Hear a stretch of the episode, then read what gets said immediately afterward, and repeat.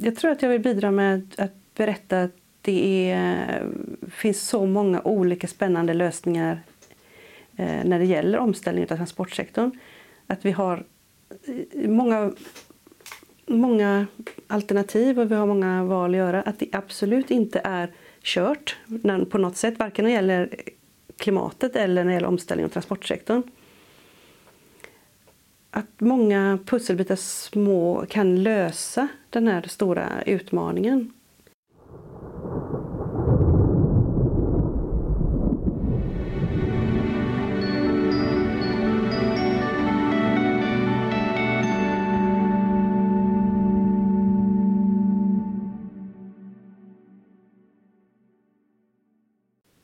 Välkommen till det femte avsnittet av Klimatpodden med mig Ragnhild Larsson.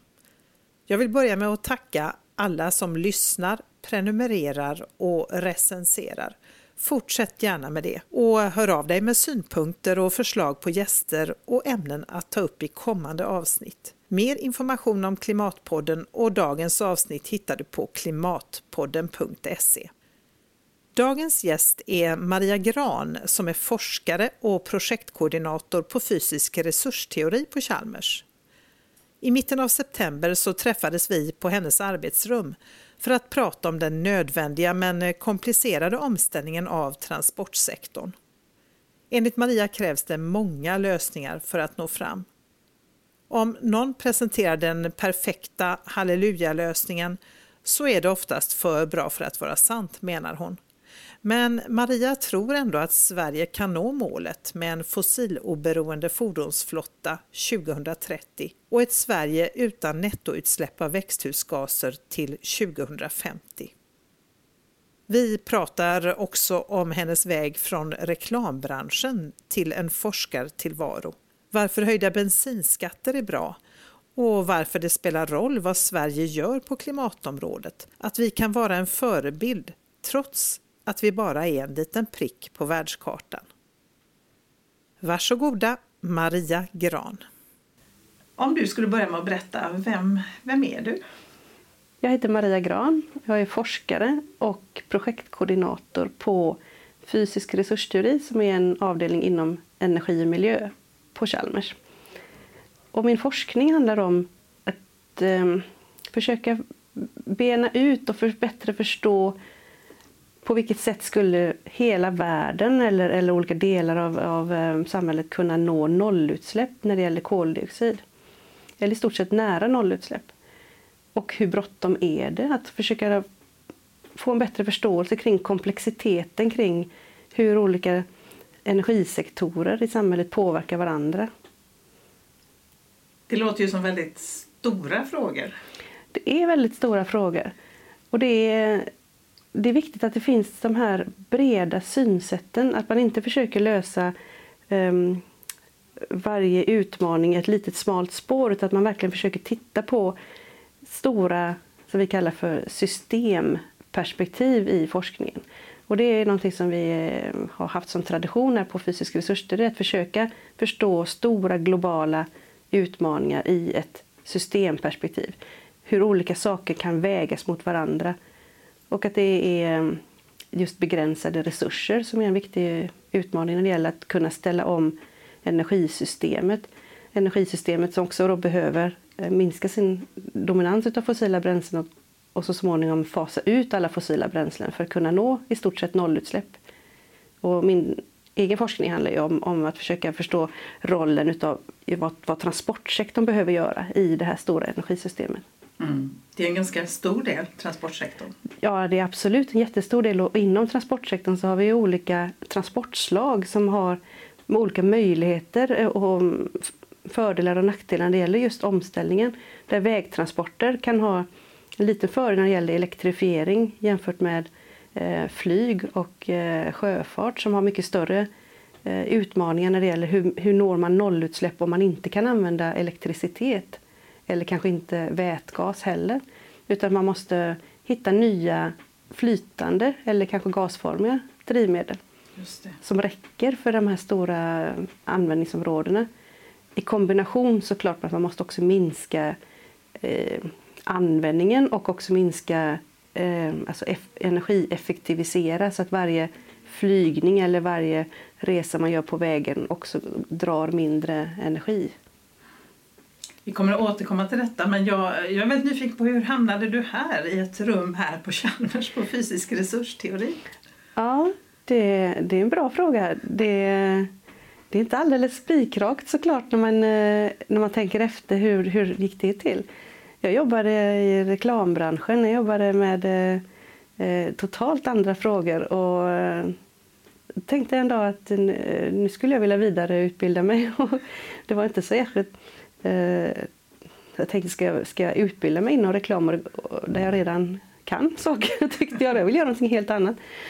Ja, på många krokiga vägar så började jag i alla fall att plugga till eh, matematiklärare. Och sen fick jag syn på en reklambroschyr där det stod eh, ehm, ja, naturvetenskaplig problemlösning. Så tänkte jag det kan vara intressant.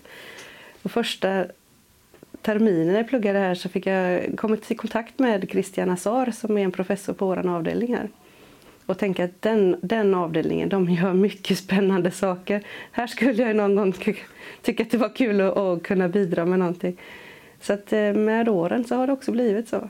Du hamnade här till slut. Ja. Det, är, det är ett ganska långt steg från reklambranschen ja. till... Ja, och en lite rolig grej på vägen det var ju ett, ett eh, när jag, när jag började utbilda mig till lärare, till matematik eh, och naturvetenskaplig lärare så gick jag på Vetenskapsfestivalen och på Vetenskapsfestivalen så hade de en föreläsning som hette Koka nubbe på en stubbe. Det var alltså om, om alkoholhaltiga drivmedel. Alltså hur gör vi eh, etanol utav skogsråvara och det var ju, det kunde jag inte förstå när jag gick på den eh, föreläsningen att jag också skulle vara en del av forskningen när det gäller nya drivmedel.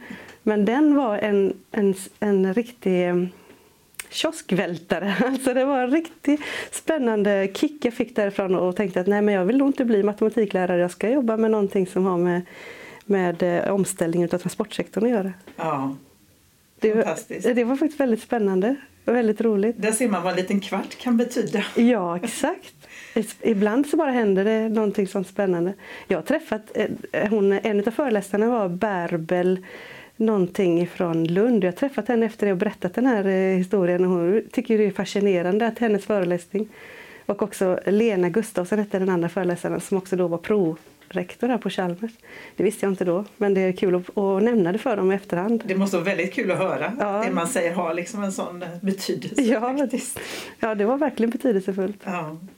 Vad var det som lockade dig med hela den här omställningsgrejen eller det här med förnybara drivmedel och så? Vad, var det som, vad är det som gör att du tycker att det är så spännande att hålla på med? Ja, men jag tycker att det är, det är så komplicerat och så svårt och att jag vill veta mer och när man vill veta mer så vill man också fördjupa sig längre och längre in. Vad är egentligen möjligheterna? Och, och det här med, skulle det räcka om vi gjorde etanol från skogsråvara till att ställa om transportsektorn? Hur mycket mer måste vi göra? Och, och skulle det fungera i alla transportslagen eller inte? Det, det bara bubblar av olika frågor som man vill fördjupa sig och förstå mer omkring. Och, och, speciellt om det som på senare år har kommit ganska mycket i media om att etanol inte är bra. Man vill också förstå, är det i så fall sant att det inte är bra? Under vilka perspektiv då? Och kan man sätta det i, i ett sammanhang som gör att man förstår, um, finns det något bättre då? Det finns ju egentligen ingen perfekt lösning. Och man ska heller inte tro när man hör en del som pratar om att nu har jag verkligen kommit på den perfekta lösningen, nu vet jag precis hur vi ska göra med transportsektorn. Mm. Då ska man vara lite skeptisk. Okay. För att så enkelt är det inte. Nej. Utan vi behöver så många olika lösningar samtidigt. Så att när någon kommer med en halleluja-lösning så är det oftast eh, för bra för att vara sant. Ja. Vi, men den här, den här lösningen som eh, som man kan se ljuset i tunneln Det kan ju vara något väldigt betydelsefullt och som kan fylla en stor del av pusslet för att lösa hela transportsektorn. Men någonstans så behöver vi så många olika pusselbitar för att kunna hitta en, en, en väg framåt mot i stort sett nollutsläpp i transportsektorn. Mm. Hur lång tid, vad har du för vision, vad tänker du, hur lång tid eh, tar det innan vi är där? Jag menar, klimatet ställer ju vissa krav då kan man Ja, säga. Att, att vi ja. måste få ner de här utsläppen. Ja, och det där är också väldigt spännande för att när man pratar om omställningen i transportsektorn så är det den mest komplicerade sektorn att ställa om. För att det är, så, det är flera aktörer som måste agera samtidigt och vara på väg åt samma håll. Vi måste ha bränsletillverkare, vi måste ha fordonstillverkare och vi måste ha myndigheter eller infrastrukturbyggare som alla är på väg åt samma håll. Det finns så många olika val att göra när det gäller gasformiga eller flytande eller då elektrifierade eller olika slags tekniker, olika bränsleval. Så att samtidigt när man har den här visionen med hur snabbt och hur bråttom är det tills vi kan nå nollutsläpp så är man ju så beroende av att det samtidigt görs omställning i den stationära sektorn, alltså elproduktion, värmeproduktion, kemikalieproduktion. De andra sektorerna de får ju vara på hugget och vara kanske ännu eh, snabbare än vad transportsektorn är för att vi ska kunna nå nollutsläpp i hela samhället. Mm. Men de, de visionerna som, som har satts upp eh, inom Sverige, eh, att vi ska ha en fossiloberoende fordonsflotta 2030 och ett Sverige utan nettoutsläpp av växthusgaser 2050. Jag tror att det är genomförbart. Du tror det? Alltså? Ja, jag tror att det är genomförbart för att det bubblar upp så spännande nya tekniker och, och jag förstår att det kan inte vara, när man pratar om fossiloberoende fordonsflotta 2030 har det varit ganska svårt att veta vad, hur långt betyder det i, i verkligheten, hur långt ska vi ha nått? När man är oberoende eller när man är fossilfri är ju väldigt olika eh, saker. Men nu har man också definierat att en fossiloberoende innebär att vi ska ha dragit ner 80 procent, att vi ska bara ha kvar 20 procent fossila bränslen år 2030. Och det, det kräver jättemycket. Självklart, och speciellt att det finns flexibla lösningar som kommer ut på marknaden. Och kanske om man skulle vara riktigt, riktigt hård så skulle man nog behöva utfasning, alltså skrotavgifter när det börjar närma sig 2025 för att eh, Hur menar du med skrotavgifter? Alltså, om det är många fossila bilar som inte kan köra på alternativ nej, som finns kanske runt 2025 eller 2029 eller vad det kan vara för någonting. Så om man verkligen menar allvar så skulle man också kunna ha en, en premie då för att eh, skrota ut fordon som inte kan gå på förnybart eller som inte kan gå på alternativ. Men jag tror inte man behöver komma dit för bara vis- att visionen finns där. Det gör att man ändå på, på olika sätt knådar sig långsamt framåt mot de här målen. Jag ser att det finns så många eh, alltså inspirerande och, och viktiga eh, pusselbitar som, som, som kommer på plats. Och det är många som är oroliga och lite um, som har lite olika bild av är det möjligt att genomföra eller inte men, men bara att man pratar om det. Mm. I stort sett på varenda seminarium, varenda konferens, alla runda bordsamtal som, som sker i Sverige har sedan eh, den här visionen eh, eh, nämndes för första gången har funnits så närvarande i alla aktörer. Så att det påverkar också val hur man, hur man eh, Ja, ja, och, det, gör. och det är klart, det måste ju börja där någonstans. Ja, det med den börjar. visionen och den tanken. Ja, exakt.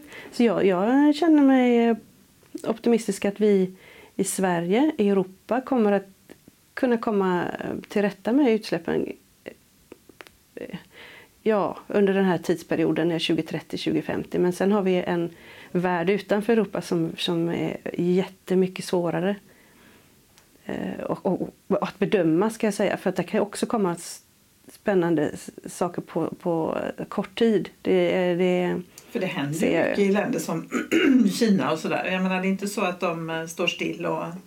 Kina är fantastiska Ja. när det gäller solenergi, när det gäller omställning på många olika fronter. De ligger i, de ligger framkant, speciellt eh, när det gäller vind, sol, eh, medvetenheten.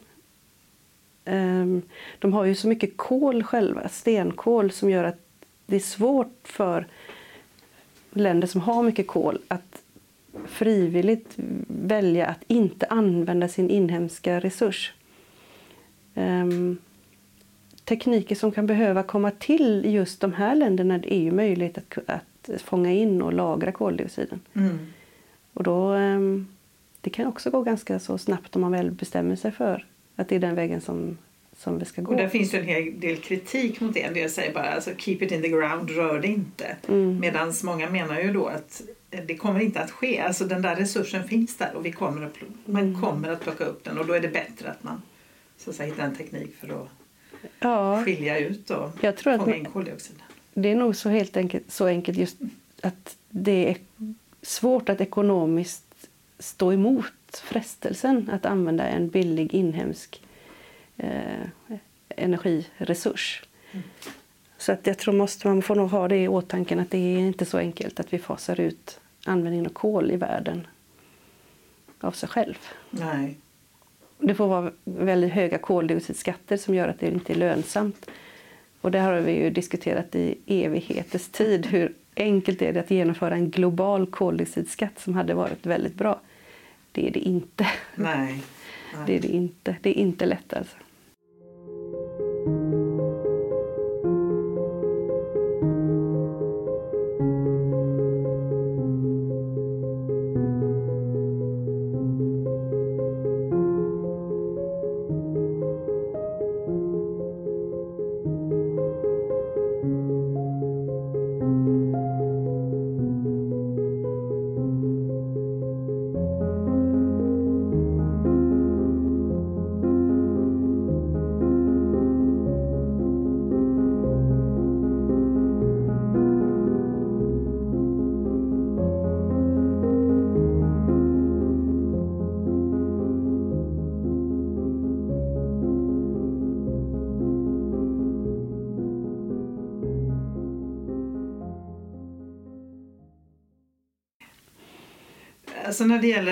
bränslen då, vad är det du tror på? För du säger att det behövs ju många olika lösningar och sådär. Men Mm. vad är det du själv jobbar mest med och tittar på just nu? Mm, som, som sagt att det behövs många olika pusselbitar.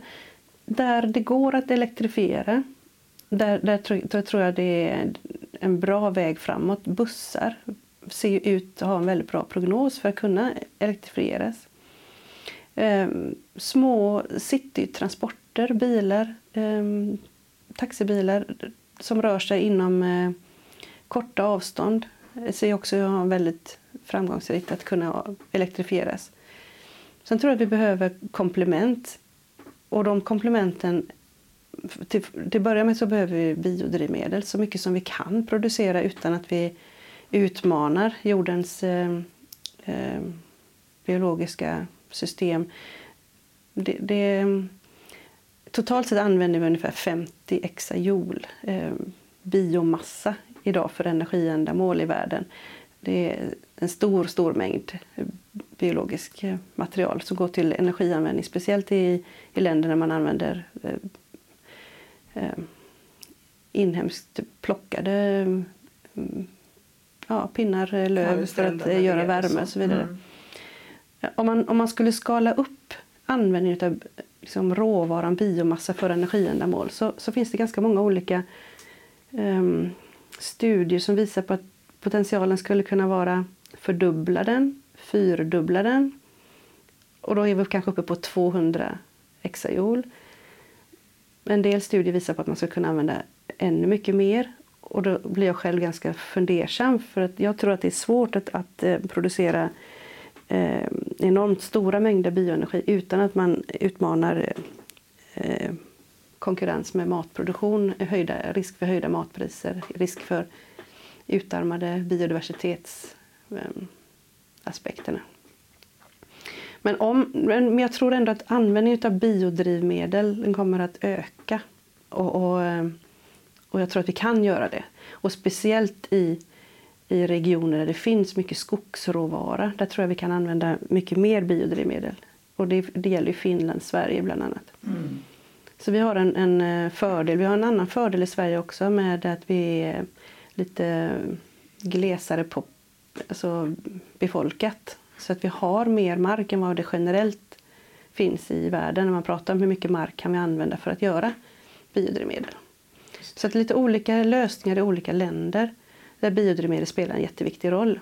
Elektrifiering och biodrivmedel. Men inget av det kommer att lösa allt eftersom vi då behöver flyg, vi behöver sjöfart, de använder stora mängder eh, bränslen också som eh, inte går att kombinera då med elektrifieringen. och då tror jag vi, det senaste som jag har um, försökt att förstå rollen lite bättre på det är att tillverka syntetiska um, drivmedel som liknar biodrivmedel eller som liknar egentligen våra fossila drivmedel. Och de gör man ifrån koldioxid och vatten med hjälp av el. Okej, okay, det låter spännande. Ja, det är lite magic egentligen att man kan göra bränslen av små, små byggstenar som molekylerna eh, koldioxid och eh, vatten. Men om man har mycket el, det, um, det, är också en, en, en, oklar fråga hur mycket el kommer vi ha i, i framtiden. Men det finns en trend samtidigt som pågår att vi, att vi bygger ut just vindkraft och solenergi. Och vill man ha mycket vind och sol så är de ju väderberoende. Vi kallar det för en intermittent energikälla. Och har man en, en intermittent energikälla så måste man överdimensionera elproduktionen för att på något sätt vara beredd på att det kommer tider när det inte blåser lika mycket eller inte solen skiner lika mycket. Och då när man har en överkapacitet på, på elproduktionen så kommer det också tillfällen när det finns överskottsel.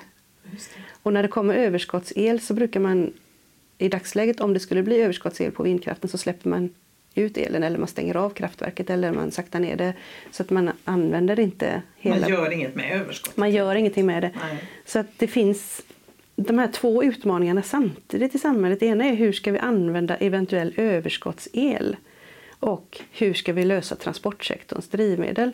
Och de här två utmaningarna kan gå ganska spännande ihop om vi då använder överskottsel för att producera drivmedel från koldioxid och vatten. Mm. Och de kan, man, de kan man ju skräddarsy de här bränslena för de kan man ju på något sätt med olika katalysatorer, olika tryck och temperaturer så kan man få koldioxiden ehm, och vätgasen i vattnet att reagera med varandra och bilda de kolkedjorna som man vill ha. Antingen om, om man nu vill ha en bensinliknande kedja eller en dieselliknande kolkedja eller kanske metan så, som är samma som i biogas och i naturgas som man kan blanda där. Eller metanol som är en, en effektiv alkohol att köra i förbränningsmotorer. Så man kan, man kan styra vilket bränsle vill man ha om man har el, koldioxid och vatten. Mm. Och den, den, är, den är ju otroligt finurlig. Och man gör detta redan på Island och man gör det till viss del i Tyskland. Eh, men att skala upp detta så att det skulle kunna räcka till hela världen igen kommer inte räcka. För, för, då har vi ju eh, en stor utmaning med koldioxiden och vatten. Eh, inte vattnet kanske i alla regioner för vatten har vi ganska mycket i, i alla fall norra halvklotet. Men ehm, mm, men vad är de stora utmaningarna med just den? För, men det är återigen som du säger, då, det är en liten pusselbit. Det är, inte, det är inte ett, hela, komplement till, komplement. Ja, ett mm. komplement till biodrivmedel och elektrifiering och självklart alla åtgärderna för att minska behovet utav drivmedel. Just det. Vi behöver ju göra alla de här åtgärderna som handlar om att energieffektivisera motorerna, att titta igenom och tänka igenom olika eh, alla de här strukturerna som finns. Hur mycket behöver vi transportera oss? Um, vilka transportslag är energieffektivast? Mm. Alltså att man försöker fundera mer på, på spårbundet istället för uh, uh, om flyga till Stockholm eller åka tåg till Stockholm. Eller vad man kan vara. Men egentligen låter det lite grann då som att om vi löser det här och vi får bra drivmedel så kan vi fortsätta som förut? Eller? Nej, så enkelt är det ju inte eftersom vi har begränsade resurser. Ja. Så att vi behöver jobba på många olika fronter samtidigt. Ja. Det är jätteviktigt att komma ihåg det att ett nytt drivmedel löser inte att vi kan behålla samma eh, användningsmönster eh, som Nej. vi har idag. I alla fall inte för hela världen. Nej. Om de delar av världen då som inte transporterar sig lika mycket som vi gör i eh, industriländerna också på något sätt har rätt att, att eh, använda sig av samma levnadsstandard.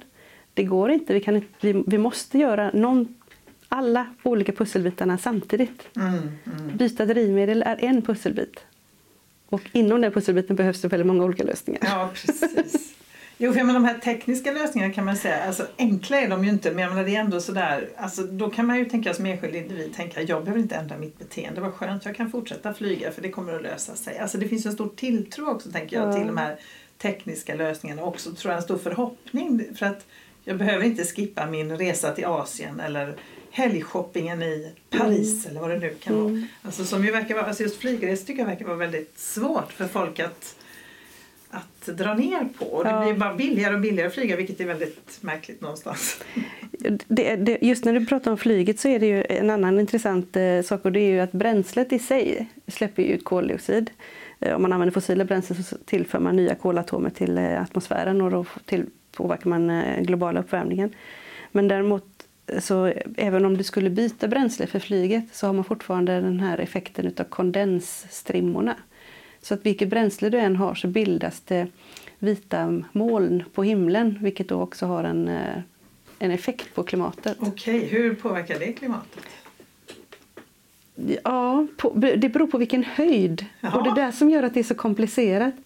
Och det, det är en av de absolut svåraste frågorna det är på vilka olika sätt som moln påverkar klimatet.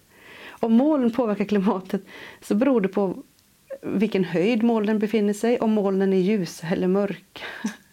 Och om det finns partiklar i molnen. Skulle det finnas svavelpartiklar i molnen eller svavelpartiklar i luften överhuvudtaget så är sannolikheten rätt stor att det reflekterar bort solstrålning, att det blir som en spegel. Och då kan det vara en sva- svalkande effekt. Men om svavelpartikeln istället är blöt så att den blir som ett förstoringsglas så kan den värma istället. Speciellt om det finns ja, svavelpartiklarna brukar man säga reflekterar men att sotpartiklarna är de som absorberar för de är mörka. Men om sotpartikeln och svavelpartikeln går ihop då får man ett komplicerat och väldigt svårt att bedöma hur mycket påverkar det. För om de går ihop så är det ju är den största delen svavel eller den största delen eh, sot. Vilken del är det som är yttersta, det yttersta lagret? Och skulle svavelpartikeln vara då en blöt svavelpartikel så kan den bli som ett förstoringsglas, att den lyser och förstärker in mot kolpartikeln och då blir ännu varmare. Så att visst, hur kondensstrimmorna som då är en del av den här molnbildningen, vilken höjd de ligger på, så påverkar det olika mycket. Men generellt sett så har den en värmande effekt har man eh, kommit fram till. Så kondensstrimmorna kan ha ändå en värmande effekt på klimatet. Men moln har ibland en värmande och ibland en Mm. svalkande effekt. Mm. Och det är jag är inte själv expert på. Så Nej, det där är någonting som eh, jag har läst mig till i, i de här kurserna man, man går eh, för att eh, för, förstå saker. Och det, jag tycker själv det är otroligt fascinerande Ja. att det ska vara så svårt att bedöma om eh, olika mekanismer på jorden på något sätt bidrar till global uppvärmning eller om det motverkar global uppvärmning. Mm. Och att det här med, man kallar det för klimatkänslighet, att det är så svårt att sätta en siffra på exakt hur stor är den här responsen för varje fördubbling av koldioxidhalten.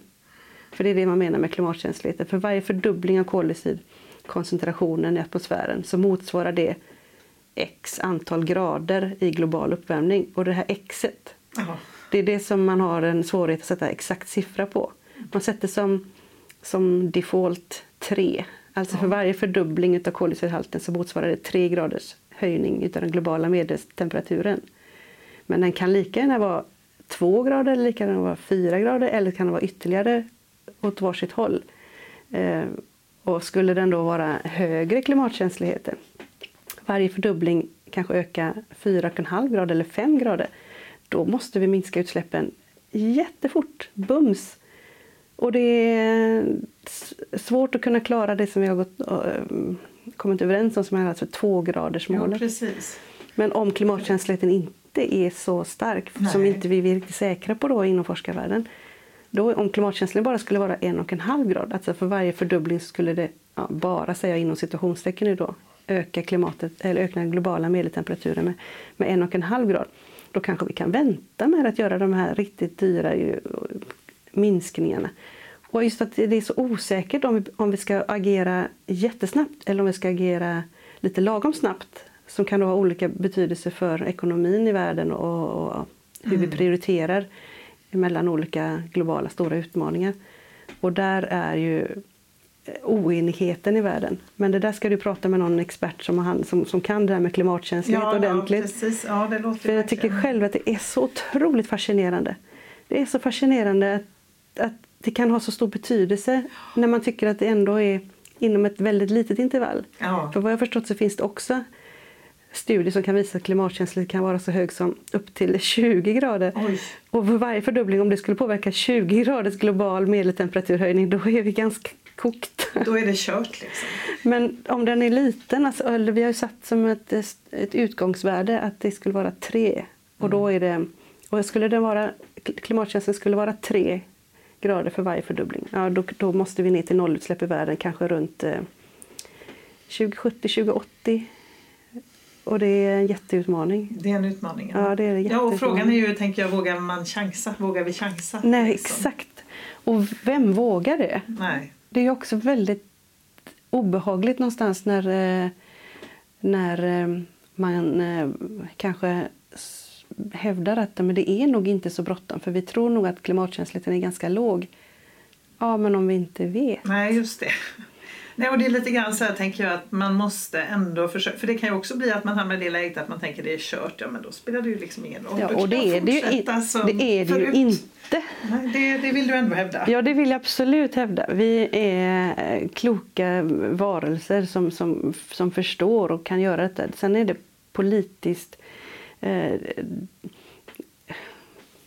debatterande kring vem ska gå först, vem, vilken, vilket land eller vilken ekonomisk sektor kommer att drabbas och hur gör vi detta på ett, på ett sätt som gör att det blir rättvist. Alltså de här sakerna måste ju bara lösas och de, de diskuteras ju ändå hela tiden framåt. Så att när man väl har bestämt sig så kommer, jag är helt säker på det, hela, alltså då kommer världen att gemensamt gå mot de här åtgärderna och målen som görs. Så att det blir så rättvist som möjligt så att ingen kan känna att de är eh, tar ett, vad man ska säga, risktagande. och, Sticker ut hakan och Ja. riskerar för mycket på egen hand. Ja.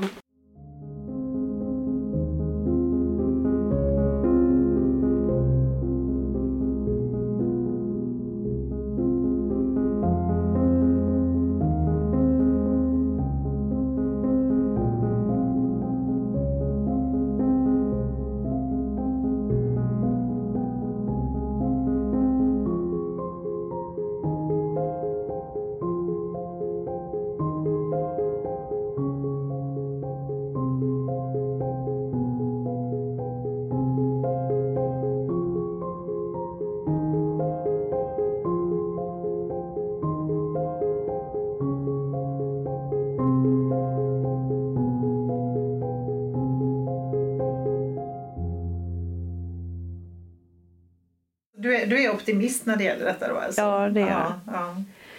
Utmaning, självklart. Det, det är absolut jättestora utmaningar.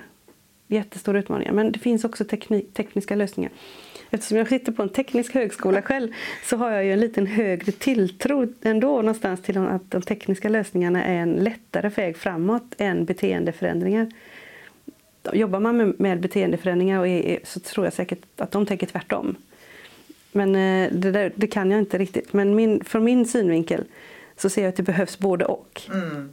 Men jag har en större tilltro till de tekniska lösningarna eftersom jag jobbar med de tekniska lösningarna själv. Jo, precis. Och sen kan man ju känna i sitt eget lilla, eh, liksom på den egen privata nivån att alltså det här man gör kan ju ibland kännas väldigt futtigt. Alltså att man sopsorterar, cyklar, ja, vad man nu gör och Mm. försöker leva klimatsmart.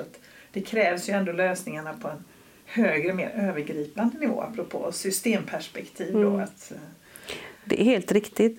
Men jag tror att just det här engagemanget som finns bland människor som eh, sorterar sina sopor och som cyklar. Det gör att det blir lättare för politiker att våga ta tuffa beslut. Mm.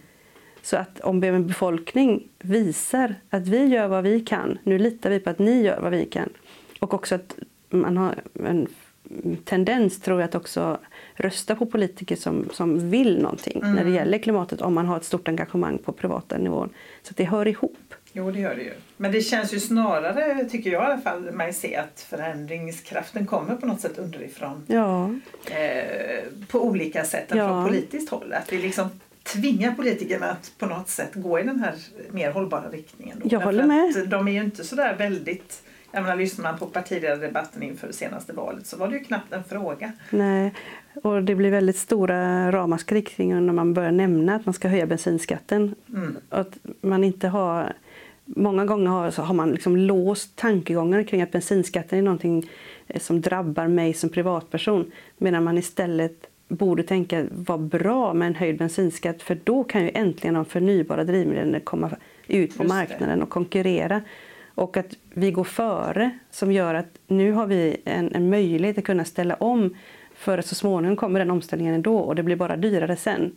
Men om vi istället utvecklar tekniken med både fordon och bränslen och, och gör en omställning och har det så att det är lönsamt inom eh, Sverige eller inom Europa så har vi en, en sån, ett sånt försprång så att vi kan eh, få eh, för mig känns det eh, som en självklarhet att då kan vi få vår industri och vår eh, inkomst och våra exportvaror att bli ännu starkare Mm. Och, och vinna på det. Positiva följdeffekter. Ja, ja.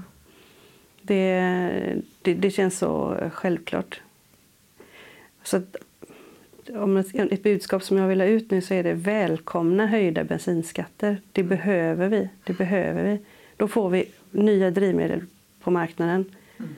och eh, en omställning som, som är nödvändig.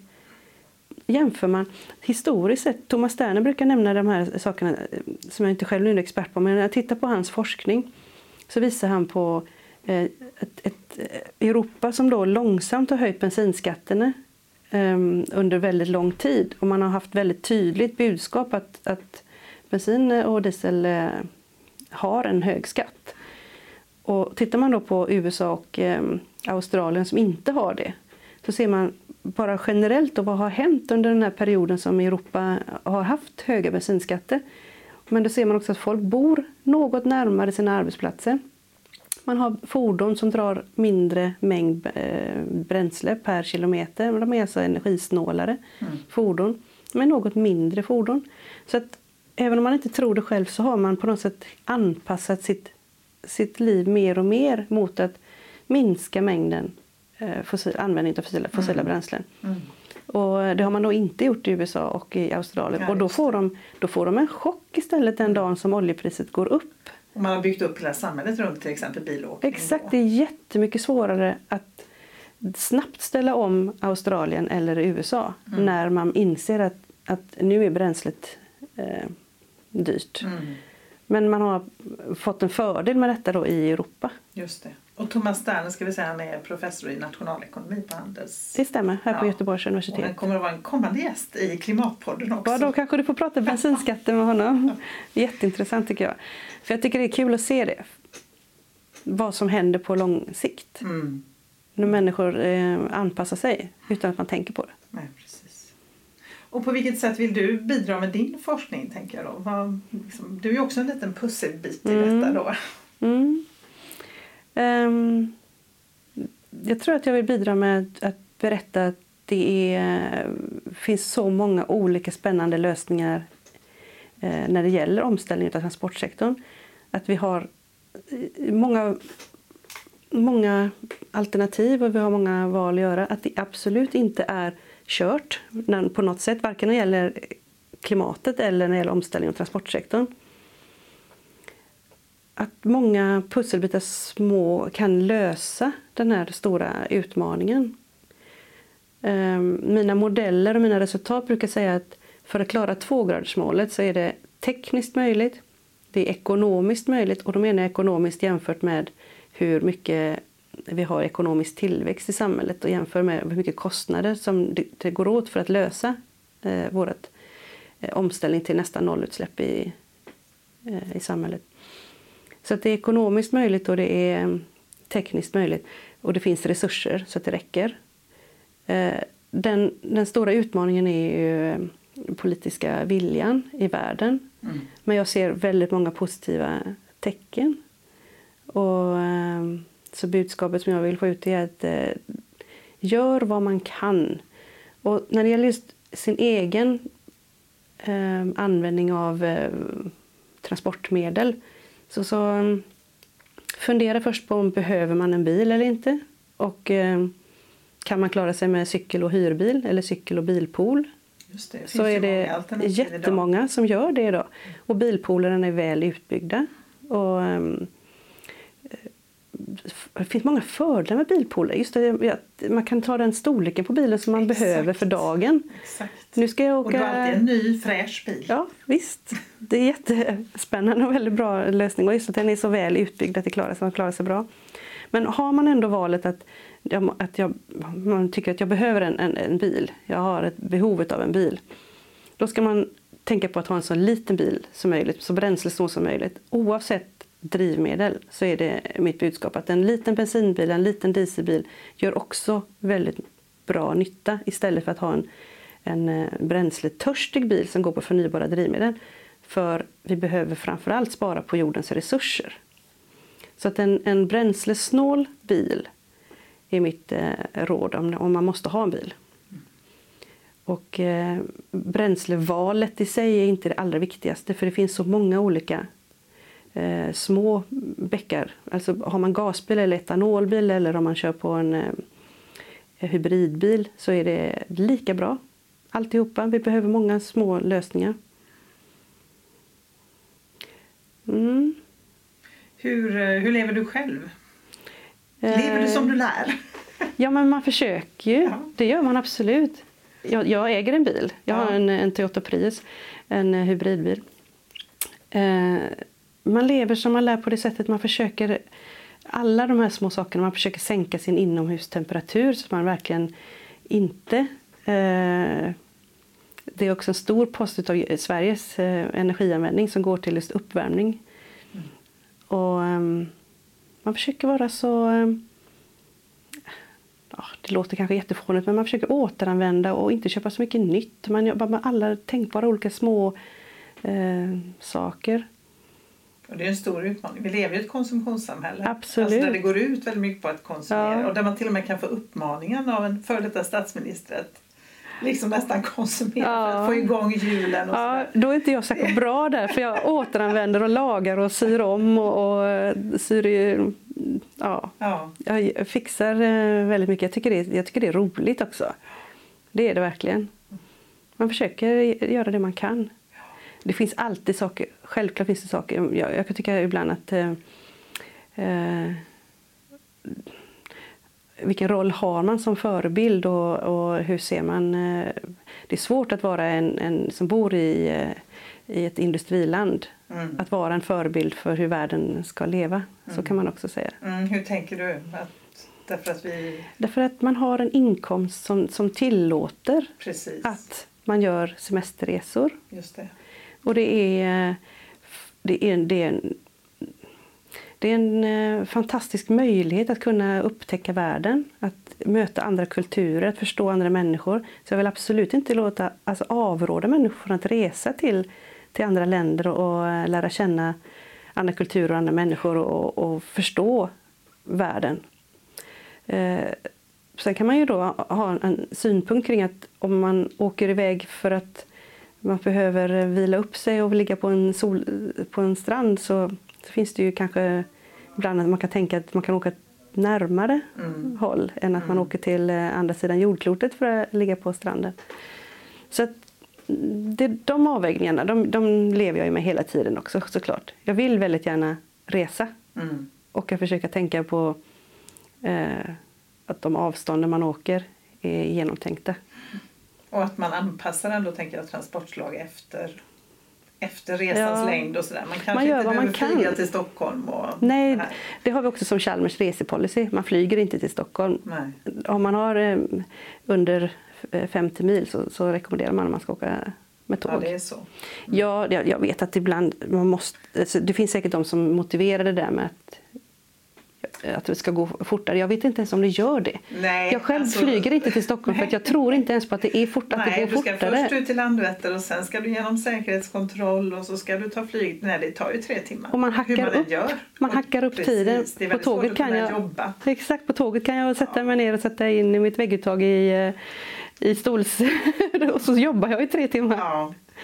Ostört. Jag tycker, det, jag tycker det är väldigt bra faktiskt. En, sen blir det ibland lite extra lång eh, restid då när tåget inte kommer fram som det ska. Fast Man får jag ska säga, extra arbetstid. Ja, men då måste jag berätta en liten anekdot också. För att det var ett tillfälle när jag skulle vara på en intervju och jag skulle vara viktigt att jag var uppe i Stockholm med ett visst klockslag och jag fick rådet, för det hade snöat ganska mycket, ta inte tåget. Nu måste du flyga. Vi, bara, vi bokar flygbiljett åt dig. Du får inte ta tåget, du måste flyga upp. så. Den dagen gick tåget som tåget. Det gick rätt fram hela vägen medan jag på flyget fick eh, köra runt och de vände och de fick snöstorm och det gick inte att landa. Och det var, jag kom i sista, sista sekunden fastän vi hade tagit i ordentligt med flera timmars marginal. Så den dagen var det i alla fall inte någon fördel. Och jag tror att de berättar inte lika ofta när det strular, när det är flygningarna som inte kommer fram i tid. Medan de är väldigt snabba att hacka på när tågen inte kommer fram i tid. Jag tycker jag åker tåg jättemycket och det är inte så särskilt ofta som man är försenad. Det är oftast går de så imponerande inom minuten rätt tycker jag. Ja, jag har nog haft lite otur då. Jag tycker ofta att, fast jag brukar ta med det i beräkningen. Jag åker oftast upp kvällen innan om jag har ett möte. Oj, gör du det? Nej, det gör inte jag. På, en god vän eller min son. Eller Ja, men det kan ju vara bra förstås. Nej, det gör inte jag. Nej. Nej, jag litar på att tågen går och, och gör de inte det så, så, så tar man- tar man det från det. Ja. Det är väldigt sällan tycker jag som det, man inte kommer fram i tid. ja. Men så det är inte egentligen så att vi kan fortsätta köra jättemycket bil och transportera varor på väg liksom, ehm, eh, utan att vi måste ändå ändra det också, beteendet. Ja, det. Det finns så mycket att göra när det gäller också godstransporter. Godstransporter, hur man, hur man kan jobba med ruttplaneringar och samlastningar och um, fyllnadsgrad. Det finns jättemycket kvar att göra när det gäller eh, godstransporter. Det är eh, absolut stora utmaningar, speciellt hur man skulle i framtiden kunna få olika eh, distributionsföretag att samordna med varandra. Det, det finns ju inte bara de tekniska lösningarna utan väldigt mycket som har att göra med, med vanliga eh, sunt förnuft också kring affärsmodeller och, och konkurrenssituationer så där, som, som man kan göra mer på än vad man Mm. gör idag. Mm. Så visst, fler personer eller fler, fler personer per fordon eller fler eh, ton eh, gods per, per eh, fordon. Det är en jätteviktig fråga att jobba vidare med.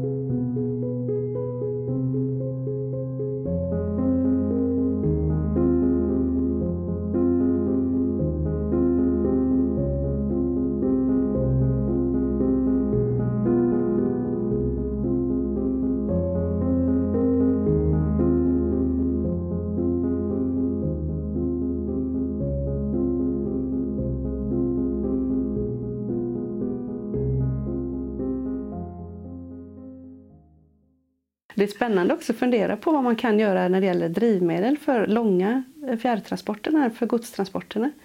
Eh, Förutom att man kan eh, omlasta då till, till tåg eller till båt i, i många fall. Så de som fortfarande går på väg, hur man ska kunna jobba med de här frågorna. Och där har Sverige också nu då tagit beslut om att vi provar elvägar på några ställen. Okej. Och det är också ganska spännande. det? Det är inte bestämt där riktigt hur det ska fungera så man testar lite olika varianter. Den ena varianten är att man gör, ehm, inte kanske helt nytt, men att man sätter på en, en eh, hållare ovanpå taket på lastbilshytten så man har en elledning som eh, man få- fångar upp elen från. Som att man är en flexibel spårvagn. Ja, ja, just Man kopplar upp sig och kopplar ner sig från eltråden så har man ett batteri och eh, ett komple- komple- kompletterande bränsle såklart också för att kunna köra av och, och till elvägen. Eh, och den andra varianten är att man har en laddning som är under, alltså i asfalten. Så att man får laddning genom att man har en, eh, en avkännare under lastbils eh, eh, ja, chassit. Mm. Som, eh, som får en induktiv laddning, heter det då. Att man får en, en slags magnetfält. Och, Så det fungerar som en eh, vad heter det, induktionsspis? Ja. Eller ja, ja, på samma sätt ungefär. induktiv laddning. En del säger att man har tandborstar man laddar på induktivt sätt. Jag är inte så eh, bra insatt i det. Men, men att man, det är en litet avstånd ifrån där man sänder ut okej. själva laddningen och där mottagaren sitter. Mm. Så att, och del tror att det blir väldigt stora energiförluster när man har en, en eh, kanske 10 cm avstånd mellan den ena och den, mottagaren, eller det som sänder ut och det som ska tas emot. Så. Men de senaste mm, eh, analyserna som jag sett nu så skulle inte förlusterna vara så himla stora. De skulle faktiskt vara kanske runt mellan ja, 5-10 procent eller något sånt där och det är inte så jättemycket när det gäller elektriska förluster. Man har egentligen 10 procents förluster bara genom att man skickar el i en eh, kraftledning. Så det är ganska spännande. Och skulle man kunna få den här, antingen den induktiva laddningen underifrån asfalten, då skulle man kunna köra alla slags fordon. Ja, ja, ja. Så det ligger i själva vägbeläggningen? Ja, då, exakt. Mm. Ja, exakt. Mm. Eh, och skulle man köra den andra varianten då med eltrådar då blir det svårare för personbilar att utnyttja dem utan då blir det tunga trafiken, lastbilar och kanske bussar som kan använda den tekniken. Sen har man en helt annan variant och det är att man har en, en, en möjlighet att ladda från sidan.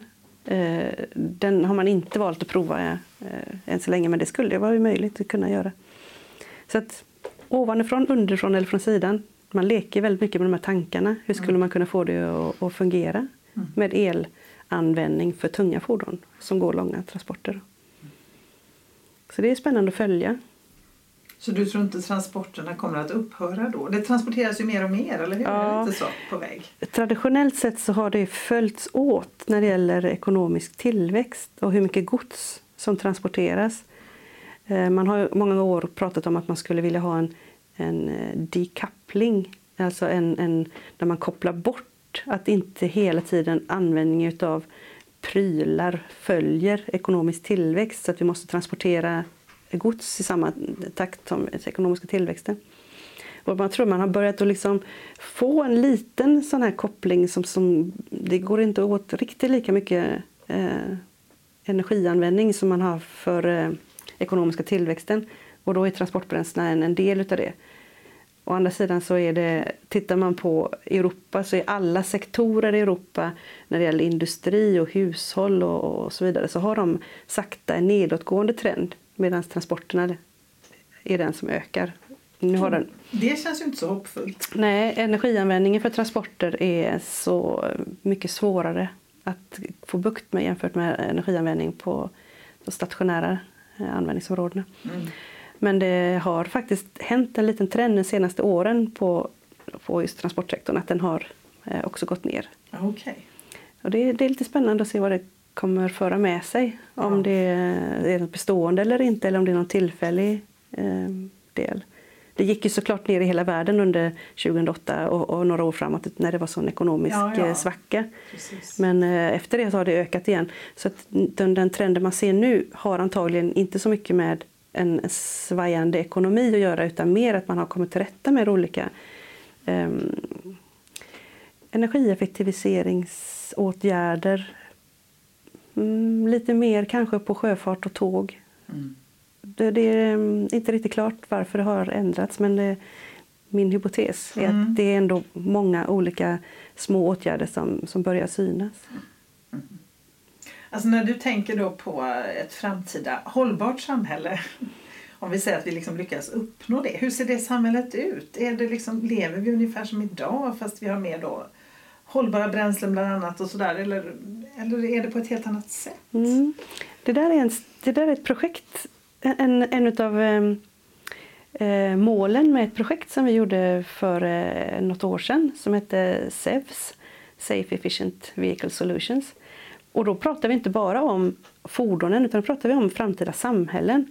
Och det fanns, då när vi skissade på de här samhäll, eh, framtida samhällen så sa vi att men det skulle faktiskt kunna finnas fyra ja, det finns ju alltid en fyrfältare i nästan vad man än analyserar, men den fyrfältaren som vi tog fram, den handlar om eh, ytterligheterna kring att om individen drar mot ett hållbart samhälle eller om det är individen inte drar mot ett hållbart samhälle utan, utan man är kvar i, ja, ganska eh, ointresserad av hållbar framtid. Och den andra axeln så var det om om politiker eller beslutsfattare drar mot hållbar utveckling eller om de inte gör det. Och då får man en fyrfältare som handlar om att om antingen både politiker och, och vanliga människan drar mot ett hållbart samhälle så kan man då åstadkomma ganska mycket. Men om det bara är politiker som drar och inte människan, då får man kanske mycket mera piskor i samhället. Att det ska liksom, nu ska vi ställa om här till, men ni, ni är ju tydligen inte med på tåget här så vi måste göra ganska mycket kring eh, straffavgifter och förbud i städer. Vi får inte lov att köra in med bilar i städer längre utan att vi gör så här, bestämmer saker. Mm. Men om det är individen som drar och inte beslutsfattarna med på tåget då skulle den här framtiden kunna bli otroligt splittrad. Alltså att alla gör sitt eget race. Alla uppfinner sin egen lilla specialcykel eller specialfordon. Och, och um, en del kanske börjar köra egna kollektivtrafiksgrejer men man fångar upp sina grannar och, och, och, gör saker tillsammans. Man bygger sina egna små lösningar. Det blir liksom inget optimalt men det blir väldigt mycket eh, egenodlat, eh, närodlat. Alla gör för väldigt att de, lokalt. Väldigt lokala lösningar. Mm.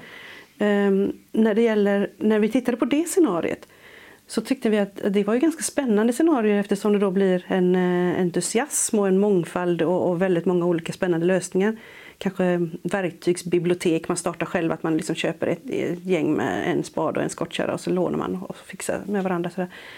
Men det, just när det gäller trafiken i ett sådant samhälle så kan det bli ett ganska farligt samhälle om det inte är någon samtidigt som har bedömt att här kör vi bussar och här kör vi cyklar utan att alla på något sätt gör sin egen lösning. Man blandar kanske tunga transporter med gående med eh, sina uppfunna egna elcyklar eller, eller mm, segways. Eh, allt blandat utan att det finns någon beslutsfattare som försöker um, forma Eh, ett säkert transportsystem. Ja. Så att de här fram, fyra framtiderna blev väldigt intressanta att, att studera. Och det var mm, utifrån trafiksäkerhetsperspektiv och, och utifrån eh, eh, energianvändningsperspektiv eh, väldigt olika lösningar som, som vi skissade upp i de här fyra scenarierna. Men just när beslutsfattarna är med när de, när de drar i, i, åt ett håll, att nu går vi mot ett hållbart samhälle, då såg vi att då fick vi ändå den största eh, totala effekten. effekten. Ja. För då, eh, då får man eh, allt på ett större perspektiv. Så att även människor som inte riktigt tycker att de är intresserade de anpassar sig mm. i ett sånt samhälle. Mm. För att om, får man inte köra bil in till stan, men då gör man inte det. Då cyklar man istället eller så, så hittar man en lokaltrafik som på något sätt löser sitt behov. Ja, just det. Och det, det, jag tror att det är viktigt att beslutsfattarna är med på tåget. Ja, nej, för det är väl som du säger, det tycker jag man kan se tendenser till att man till slut tänker jag lämnar världen lite grann. Att det blir liksom, ja men jag, nu sköter jag mig och mitt här. Jag, jag pratade med en kvinna, Kerstin Hamberg, som också kommer att vara med i podden som har skrivit en bok och hon flyttar ut på en gård. Mm. För hon kände, nu vill jag odla själv och jag vill, så kände jag bara, men det här känns ju helt Alltså vad hjälper det att jag mm. håller på med mitt lilla? Utan och då börjar hon engagera sig igen liksom, mer då utåtriktat. Mm. Sådär. Det är lite Men jag tycker att det finns en, en kraft i det också för att man blir en förebild för hur det skulle kunna fungera. Mm. Och det är många som säger samma sak fast i ett större perspektiv. Vad hjälper det om Sverige är duktiga och går före? Ja, just det, det är bara vi. För det är bara en liten plutt av mm. hela världens utsläpp som är de svenska utsläppen. Alltså kan man på något sätt få den här vad hjälper det om, om lilla jag gör någonting eller vad hjälper det om lilla Göteborg gör någonting eller vad hjälper det om lilla Sverige gör någonting. Men det har en betydelse. Det har en betydelse, speciellt har det en betydelse för att kunna vara trovärdig i i diskussioner kring att andra också måste göra någonting. Att man själv har visat att det går. Mm. Till exempel alla u-länder som tycker att det är jag kan hålla med om det också, att, att det inte är deras roll att vända världen, att de ska avstå från transporter eller att de ska avstå från eh, hus som går att kyla eller värma. Alltså, varför skulle vi sätta den delen på att vi ska leva precis som vi gör men, men att de inte ska kunna leva så som Nej, vi gör. Utan vi måste på något sätt mötas på halva vägen. Vi måste också visa att men vi kan faktiskt leva väldigt bra på ett energisnålt samhälle och ett samhälle utan koldioxidutsläpp. Och det, det är jag helt övertygad om. Vi, vi kan leva väldigt gott liv Just det, inget utan utsläpp. samhälle vi liksom är på väg mot eller behöver ställa om till. Absolut inte. Vi kan ha det goda livet utan koldioxidutsläpp och vi kan visa det för världen övriga länder som, eh, som inte har sett det. För det tror jag absolut är viktigt att visa till, eh, till kanske Kina eller USA eller andra som, som står i de här eh, eh många gånger uppåtgående trender kring, eh, kring koldioxidutsläppen. Eh, att man kan visst leva gott utan att just jobba med de fossila bränslena. Vi kan göra på annat sätt. tycker jag var en väldigt bra avslutning på det här samtalet. Att vi faktiskt kan få ett väldigt bra samhälle. Ja, det är jag helt övertygad om. Det kan vi. Tack så jättemycket Maria, det var jättespännande att sitta ja, tack och prata med dig. Tack. Ja, tack, hej.